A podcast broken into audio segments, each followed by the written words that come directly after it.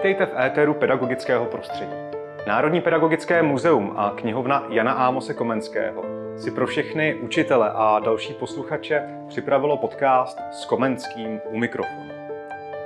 Tento rozhovor se uskuteční s ředitelkou nadačního fondu Arnošta Lustiga, paní Evou Lustigovou. Evo, je mi ctí tě přivítat zde na Malé straně v Národním pedagogickém muzeu. Vítej. Děkuju, je mi ctí tady být. Eh, Evo, jsi zakladatelka a výkonná ředitelka nadačního fondu Arnošta Lustiga. Eh, předpokládám, že to poselství je jasné a se sice nechat, eh, řekněme, žít odkaz tvého otce Arnošta Lustiga, ale řekněme konkrétní aktivity tohoto nadačního fondu. Uh-huh. No, mně se strašně líbí, že si zachytil to slovo nebo potrháváš to slovo žít. Chceme, aby odkaz Arnošta Lustiga žil. A o to nám právě jde, protože pracujeme, nadační fond Arnošta Lustiga je umělecko-vzdělávací organizace, která pracuje s odkazem, myšlenkovým odkazem, humanistickým odkazem Arnošta Lustiga a taky literárním a filmovým dílem. Mm-hmm. A pracujeme s, s tímto balíčkem a rozvíjíme jej. A teď konkrétní aktivity, Máme několik pilířů, máme literární a filmový odkaz a, zde pracujeme s překlady, podporujeme překlady Arnoštový prózy i třeba literatury faktu, jako hodně rozhovorů do různých jazyků. Jde nám o inovativní, tvůrčí prezentaci jeho díla ano. ve sborníkách, i například i skrz ilustrovaný životopisný příběh Arnošta Lustiga, který vyjde, doufáme, letos česky a španělsky. A napsala ho Markéta Pilátová a ilustrovat to bude Eliška Podzimková. Mm-hmm. Národní pedagogické muzeum uh, už nějakou dobu spolupracuje uh, s vaším nadačním fondem, ať už uh, minulý rok, anebo právě teď na výstavě Já chci být člověk. Tato výstava byla na podzim v Bruselu a také přivítá sem do České republiky, konkrétně do Prahy a do Brna. 5.5. bude vlastně bude začátek zpřístupnění eh, návštěvníkům 4. 5. vernisáž. Eh, bude tu až do září a to ve Štefánikově hvězdárny tady v Praze. Uh, na Petříně. Si, na Petříně. Tady kousek od Malé strany. Mohla by si přiblížit tuto výstavu a něco o ní říct? Protože vlastně ještě dodám, naše instituce zaštítila část této výstavy, která je věnovaná Janu Ámosovi, Komenskému. Tak nám něco řekni o té výstavě a plus by mě zajímalo, jak cítíš eh, Jana Amose Komenského? Jan Amos Komenský, tady tento pán, byl, jestli to správně říkám, prvním velkým moravským humanistou, učitelem národů, který jde příkladem všem na světě, kteří usilují o pokrok a o pokrok, který se vztahuje na lidský rozum a duši vzděláváním. A právě dnes je tedy 8. března, Mezinárodní den žen, mm-hmm. a ohledně udržitelných cílů Spojených národů vzdělávání je číslo čtyři. První cíl je, udržitelný cíl je chudoba, potom zdraví, ne. Počkejte. Počkejme si na to, to je důležité. Počkej, počkejme si na to. Ano, ano. Ano. Konec chudoby, řekla jsem to správně. Ano. Konec chudoby, konec hladu. A právě ten ano. hlad a chudoba se mě smíchaly, tak jsem si říkala, to je, to je divný, ale hlad je opravdu udržitelný cíl číslo dva. Mm-hmm. Číslo tři je zdravý a kvalitní život, protože bez těchto tří nemáme nic. A potom je vzdělávání. A tady tedy je na místě zmínit Jana Amose Komenského, který celý svůj život uh, zasvětil právě vzdělávání a rovnosti přístupu ke vzdělání hmm. ženám a mužům. Tak jsem se o tom chtěla zmínit. Ano, ano, ano, to je důležité. No, a potom tedy pátý udržitelný cíl je rovnost mužů a žen. Mm-hmm. Takže tady to máme nalinkovaný, ale tenhle pán už byl u toho mnohem dřív než OSN. A co se týče toho genderu, uh, jestli se nemýlim, tak si kus svého života tomu taky uh, dala svou energii, že? Ano, ano. A stále se tedy tomu věnuju. Mm-hmm. Uh, příležitost, a zase se vrátím k tomu vzdělávání, protože příležitost žen a mladých dívek a holčiček ke, vzdělá, ke vzdělávání a možnost chodit do škol je zásadní v tom, aby se předešlo chudobě a aby byl uh, ekonomický pokrok, potřebujeme zapojit do toho plně právě polovinu populace, lidské populace, a to jsou ženy. Vlastně možná máme i 51 nebo 52 žen, to nevím teď. Mm-hmm, mm-hmm. A ta světě. výstava Já chci být člověk se taky věnuje této otázce? Vrátím se k výstavě, protože to byla, to byla otázka, ale chtěla jsem otázka. se nejdřív zmínit tady o mistrovi, protože je to takový, trochu je to pro mě sen, že s vámi můžeme spolupracovat. Velmi si toho vážíme. My si toho vážíme. A výstava je o křehkost, křehkosti lidství. A proto se to jmenuje Já chci být člověk. Zpráva Arnošta Lustiga hvězdám a nejen jim. A nejen jim, to jsme my. Hmm. Je to o tom, že je obrovská propast mezi pokrokem ve vědě a v zaostalosti v tom, jak být člověkem.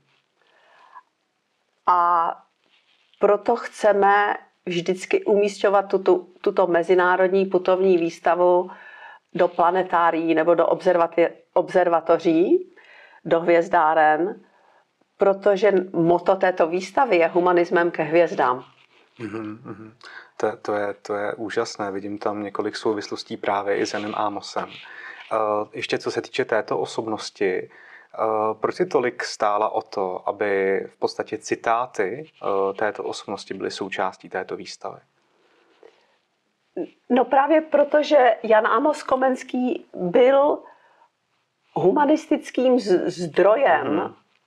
v těchto zemích a my pocházíme, Arnošt Lustig eh, taky pochází z těchto zemí, dokonce proto měl blond vlasy a modré oči, protože říkal, že rodina Lustigů tady žila už eh, jeden tisíc let. Ano. Moje maminka byla tedy černovlasá, tak to jsem spíš zdědila já, ale všechny děti eh, na straně mýho bratra jsou modrooký a mají buď blond nebo zrzavý vlasy. Mm-hmm. Takže jde to i do těch kořenů naší rodiny. Takže máme humanistu, a Jana Amose Komenského, máme tady kořeny a on vlastně říkal, že člověk se stává člověkem kvůli vzdělávání a výchově. Mm-hmm. Ano. Kultivujeme, potřebujeme se kultivovat. A podstatou této výstavy je, že se potřebujeme, člověk se musí každý den poličťovat. A, a protože je vlastně zvíře. A ty sobecké tendence eh, převyšují no, tu kultivovanost, abych to mm-hmm, takhle řekla. Mm-hmm. A šetrnost, nebo obrátím to, morálka a slušnost se nedá našetřit. Musíme o to um, usilovat každý den. Takže tak, výchova pořád. Je to vlastně e, zase ten koncept celoživotního vzdělávání. Ano, přesně tak. A potom vzdělávání hrou, že jo, musí nás to bavit. Mm-hmm. Jinak vypneme mozek a je to... Jedná se v Už podstatě... to skončilo ještě, než to začalo. Ano, ano, ano. Jedná se v podstatě o každodenní práci na nás všech a právě tyto osobnosti, ať už Jan Ámos Komenský, nebo konec konců tvůj otec Arno Šlusty, který velmi navazoval, eh, nebo já to aspoň cítím, na ten odkaz na Ámose Komenského, anebo samozřejmě ty, Eva Lustigová, jste toho řádným příkladem a moc si toho ceníme. Eh, Děkuji. Mně se tady líbí ty souvislosti v podstatě, protože Jan Ámos Komenský celý svůj život se chtěl vrátit domů, do mm-hmm. Moravu. Mm-hmm. Vynaložil obrovské úsilí, aby se tak stalo. Bohužel se tak nestalo. Ty si v roce 68 s rodinou Hmm. uh, v podstatě musela emigrovat. Tehdy jste byli snad na pláži v Itálii Ano. a tam jste se to dozvěděli. Uh, emigrovali jste do Izraele, Mhm. tam jste byli tuším rok, Ano. potom Záhřeb a potom na přes 20 let Spojené státy. Uh, vidím tam tu souvislost, že tvůj otec Arnošt se několikrát nechal slyšet, jak se mu stýskalo po té Praze. Mhm. Vůbec po Československu, po své domovině. Ty jsi to mohla mít podobně, jestli se nemýlim, to, to nám potom k tomu něco řekni, ale taky by mě zajímalo, jak tě vlastně ovlivnila ta pestrá škála těchto domovů, protože v mládí si v podstatě střídala své domovy, což Mhm. uh, je celkem silné. A navíc teď uh, bydlíš uh, ve Švýcarsku. A v Praze. A v teď Praze. To hodně stříd, teď to hodně střídám. Ta škála, bohatá škála mých domovů, to si, to si krásně řekl. Vlastně jsem světoobčankou, jestli to takhle můžu říct. Všude jsem doma a nikde. Hmm.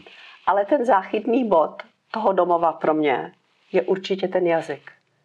Čeština. A když potřebuju, dejme tomu, rozveselit, nebo nějaký druh stability, tak si pustím rozhlas nebo písničky, nebo si pustím český film, přečtu si knížku a je mi líp s tou češtinou. Je to opravdu ten můj základ. Odtud pocházím, i když jsem žila v hodně různých zemích a můj manžel je Ind, ta čeština je, taky je to pro mě láska. Arnoš říkal, že to byla jeho obl- nejoblíbenější milenka, čeština. A pro mě čeština je, hrozně, je, je na prvním místě. Mhm, mhm. A mluvíš kolika jazyky? Pardon, spontánní otázka. Ano. Spontánně odpovím, mluvím anglicky a česky plyně. Mlu- Mluvila jsem dobře španělsky, hebrejsky a chorvatsky. Mhm. A ještě jsem se učila arabsky, francouzsky se domluvím. Jsem trochu polyglot, ale žádný jazyk jako není na výbornou. Takže téměř sedmkrát člověkem, rozumím tomu správně. Eva Lustigová. Snažím se. Když jsi žila ještě, když se vrátíme teda do tvého vyloženě mládí dětství, tak když jsi žila jako malá v Československu do toho roku 68, tak jste, eh, dočetl jsem se, navštěvovali s rodinou eh, rodinu Oty Pavla. To zní prostě poeticky. Já Jo. o tu Pavla miluju. Já Eh, taky. Já si myslím, že ho musíš mít hluboko v srdci, když tam byl určitý osobní vztah. Ehm, Zeptám se, ale jako obecně, jak tě ta doba eh, ovlivňovala? Jak tě formovala? Doba mého dětství. Přesně tak, do toho roku 68. tak jsem si tady vytvořila tu svoji identitu národnostní. Věděla jsem, že jsem Češka a že jsem Židovka a že to jde krásně sloučit. A tato doba tedy, vrátím se trošku k Otu Pavlovi, protože jeho tatínek se jmenoval Leo jako můj dědeček z maminčiný strany. A ten jednou mýmu bratrovi Pepimu a mě řekl, že on půjde naším dědečkem, protože my jsme ty naše ztratili za války a za holokaustu. Rodina Oty Pavla byla opravdu i naše rodina. Jezdili jsme tam na svátky a na víkendy a měli jsme, měli jsme se moc rádi. A Ota mě dokonce i hlídal. Já jsem nechtěla být u mý babičky, Aha. protože z ní šel trošku strach, nedovedu to přesně vysvětlit. Ale jednou mě maminka odvezla do Řevnic na chatu k babičce a byla jsem v první třídě. A moje maminka pracovala už jako redaktorka v nakladatelství Olympia.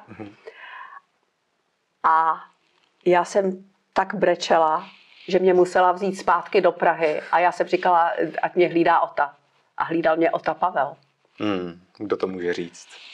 on byl nesmírně něžný člověk, on byl, on byl něžný, on byl dobrý. Ono to z něho vyzařovalo. Mhm.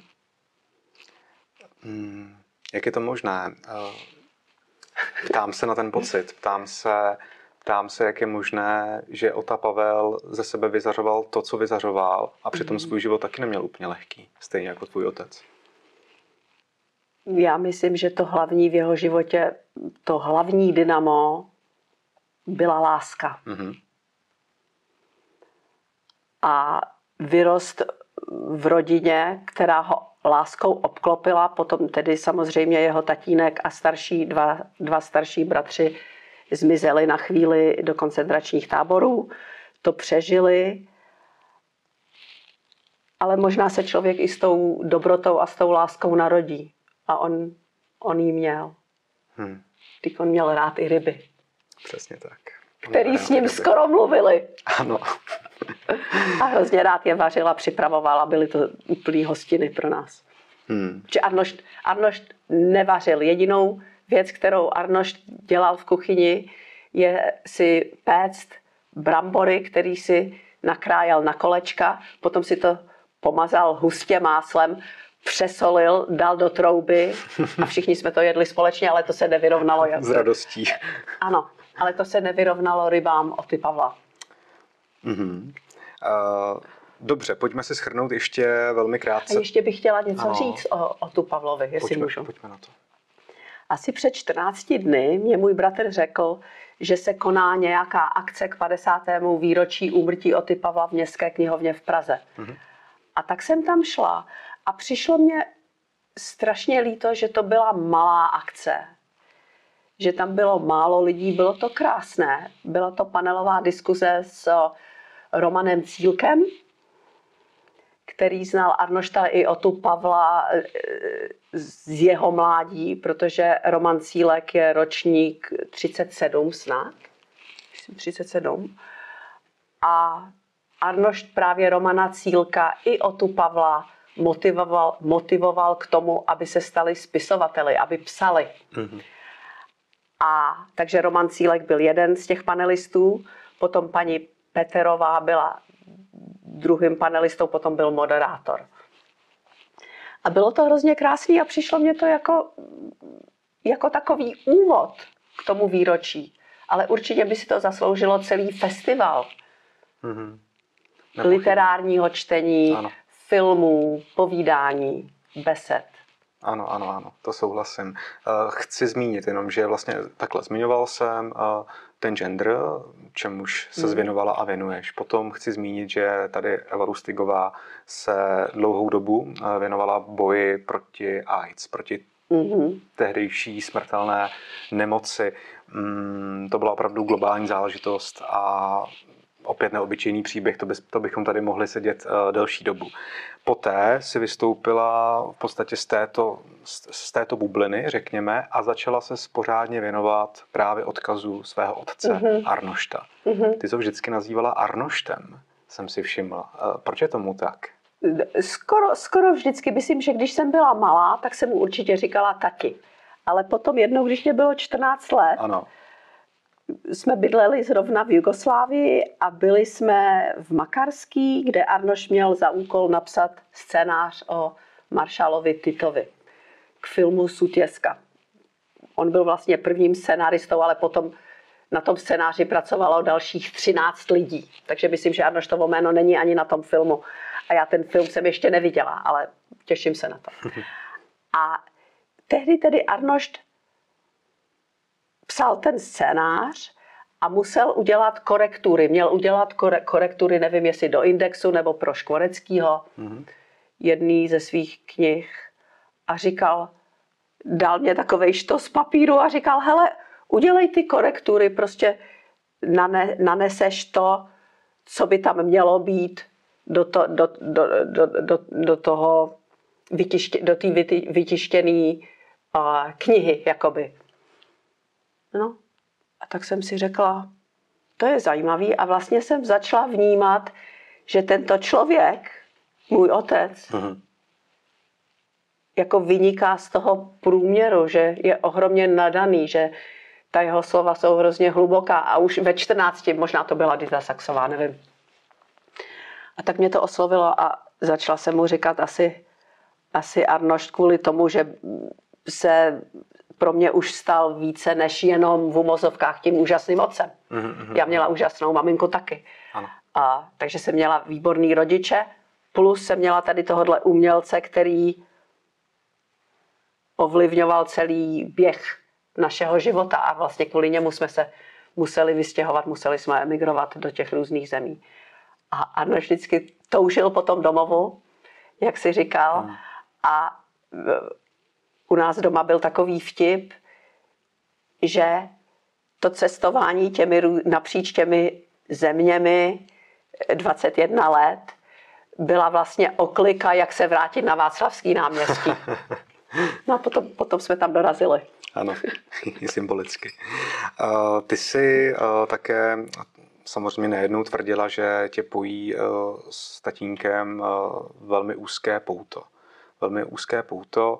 Já cítím z toho, co mi tady říkáš, že vlastně ten odkaz tvého tatínka, ta energie tady stále je. Já to tak cítím. Já taky. Tak, to, je, to, je, to je skvělé, ale rád bych se zeptal, protože pouto k tvému otci je tedy nesporné. Máš ovšem uh, dva syny, v podstatě to jsou uh, napůl indové, protože mm-hmm. tvůj manžel je ind. Ano. Zůstává v nich, řekněme, ten duch toho českého národa. Um, umí česky? Um, řekni nám nějaké detaily z tohoto rodinného prostředí. Duch v mých dě- dětech určitě je.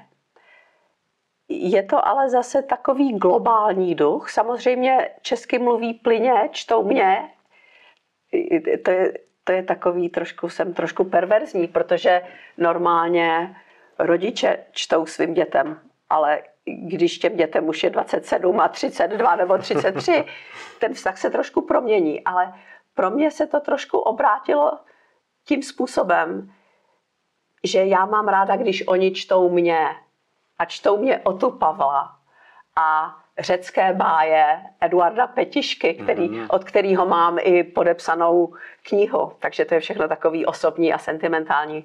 Oni mají rádi báje, čtou mě i Arnošta Lustiga. Ten mladší, který se jmenuje Svět, i s háčkem, mm. tak to mhm. má v pase, v českém pase. Mm.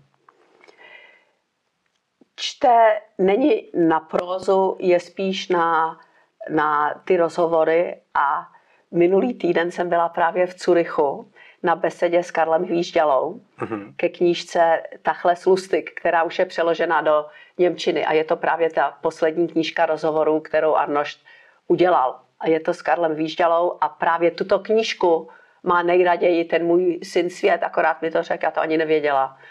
Takže jejich český duch, eh, kde se odráží, jestli to je v té literatuře a samozřejmě v hudbě, v českých písničkách, v kultuře to tam určitě je, ale je to dvojsečný, protože oni vypadají jako Indi, nebo jako třeba, no, můžou být palestinci, můžou být Jižní Ameriky, všechno kromě Čecha. Ne, nevypadá jako Češi. Mm-hmm. A proto se setkáváme, bohužel, během jejich krátkého života vždycky s nějakým rasismem v Československu nebo v Česku, na ulici, v restauracích.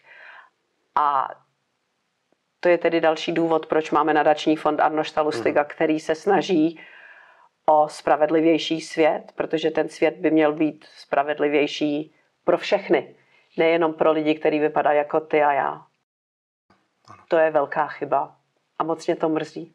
Hmm, hmm. A musíme s tím něco udělat tak s tím něco dělejme. Myslím si, že se snažíme. Chci se zeptat právě v souvislosti s tím, co říkáš na to, jakou zde v tomto světě máme naději, protože naděje vždy, mm-hmm. to je prostě mé krédo. Ano, jsou tu záležitosti, které jsou nesporně, když to tak řeknu, šílené, ale je tu naděje, že? Naděje, no, vyzařuje z tebe mládí, Bo taky by si mohl být jedním z mých synů, ale to bych musela mít českého manžela. Nebo nějakého Evropana. Ano. Naděje. Arnošt říkal, že kdyby měl napsat román o lidství, že poslední kapitola by končila slovem naděje. Mm-hmm. Ale naděje takže naděje je, ano, noc a naděje. Zahrnul to hodně do své prózy i do svých rozhovorů a, a toho humanistického odkazu. Ale naděje nestačí. Potřebujeme přeměnit naději v akci. Výborně, ano. A jako jedno z prvních rčení v Arnoštových knihách bylo dobro v člověku se projevuje činem. A nestačí doufat. Musíme s tím něco udělat. Ano. Tvůj otec tohle v sobě nesporně měl. Já mě vzpomínám právě jako na druh tohoto člověka, co říkáš, ale taky na absolutně energického člověka. Eh, šlo z něj dobro, šlo z něj něco neuvěřitelně klidného, řekl bych, ale i divokého. Nadhled. Divokého to taky. Taky. To on jsem... měl i to, i to. On měl to, i to. Ale ten nadhled, řekl bych, že ten nadhled mm-hmm. a mhm. smysl pro humor převažovaly.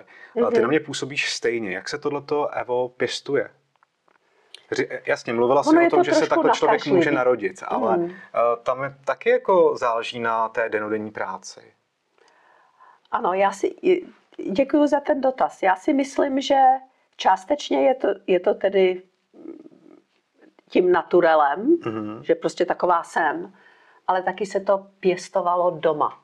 Mm-hmm. Doma se pěstoval pozitivní přístup k věcem, že nepůjdeme se nikdy vzdávat,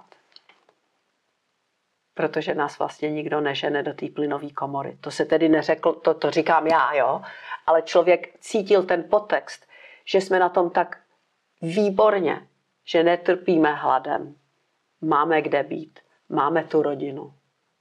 Člověk si nemá na co stěžovat. Hmm. Ono je to, vždycky je to relativní.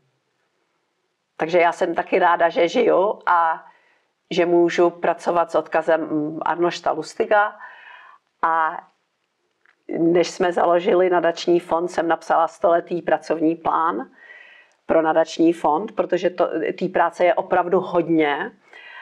A kdyby mě náhodou přejelo auto, což tedy doufám, že se nestane, je to už nalinkováno. Nalinkováno. A tam je právě ta naděje. A tam je ta naděje a kromě toho mě to hrozně baví. A jak říkal Franz Kafka, mm-hmm. to bylo tedy, Arnoš říkal, že Franz Kafka říkal, že k tomu, aby člověk měl, byl spokojený jako v uvozovkách v životě, potřebuje tři věci. Krásu, stabilitu a smysl. Takže to já mám. A Arnoš k tomu přidal ještě čtvrtou vlastnost a to byla mravnost, která se tedy nedá našetřit a to, že jsi byl dobrý včera nebo že si někomu pomohl včera, neznamená, že to nemusíš dělat dnes. Protože být člověkem znamená Sisyfovu práci. My máme takový úkol, který nevyprchá, dokud nejsme tady dole. Eva Lustigová, moc krát děkuji, Evo, za tvůj čas. Děkuju. Děkujeme všem, kdo posloucháte podcast s Komenským u mikrofonu, který si také můžete poslechnout v podcastových aplikacích, na webu npmk.cz nebo můžete rovnou zhlédnout video na YouTube s obrazem. Pokud budete podcast sdílet na vašich sociálních sítích, pomůžete tím do naší společnosti šířit komenského odkaz. A o to nám jde. Moc vám děkujeme za přízeň.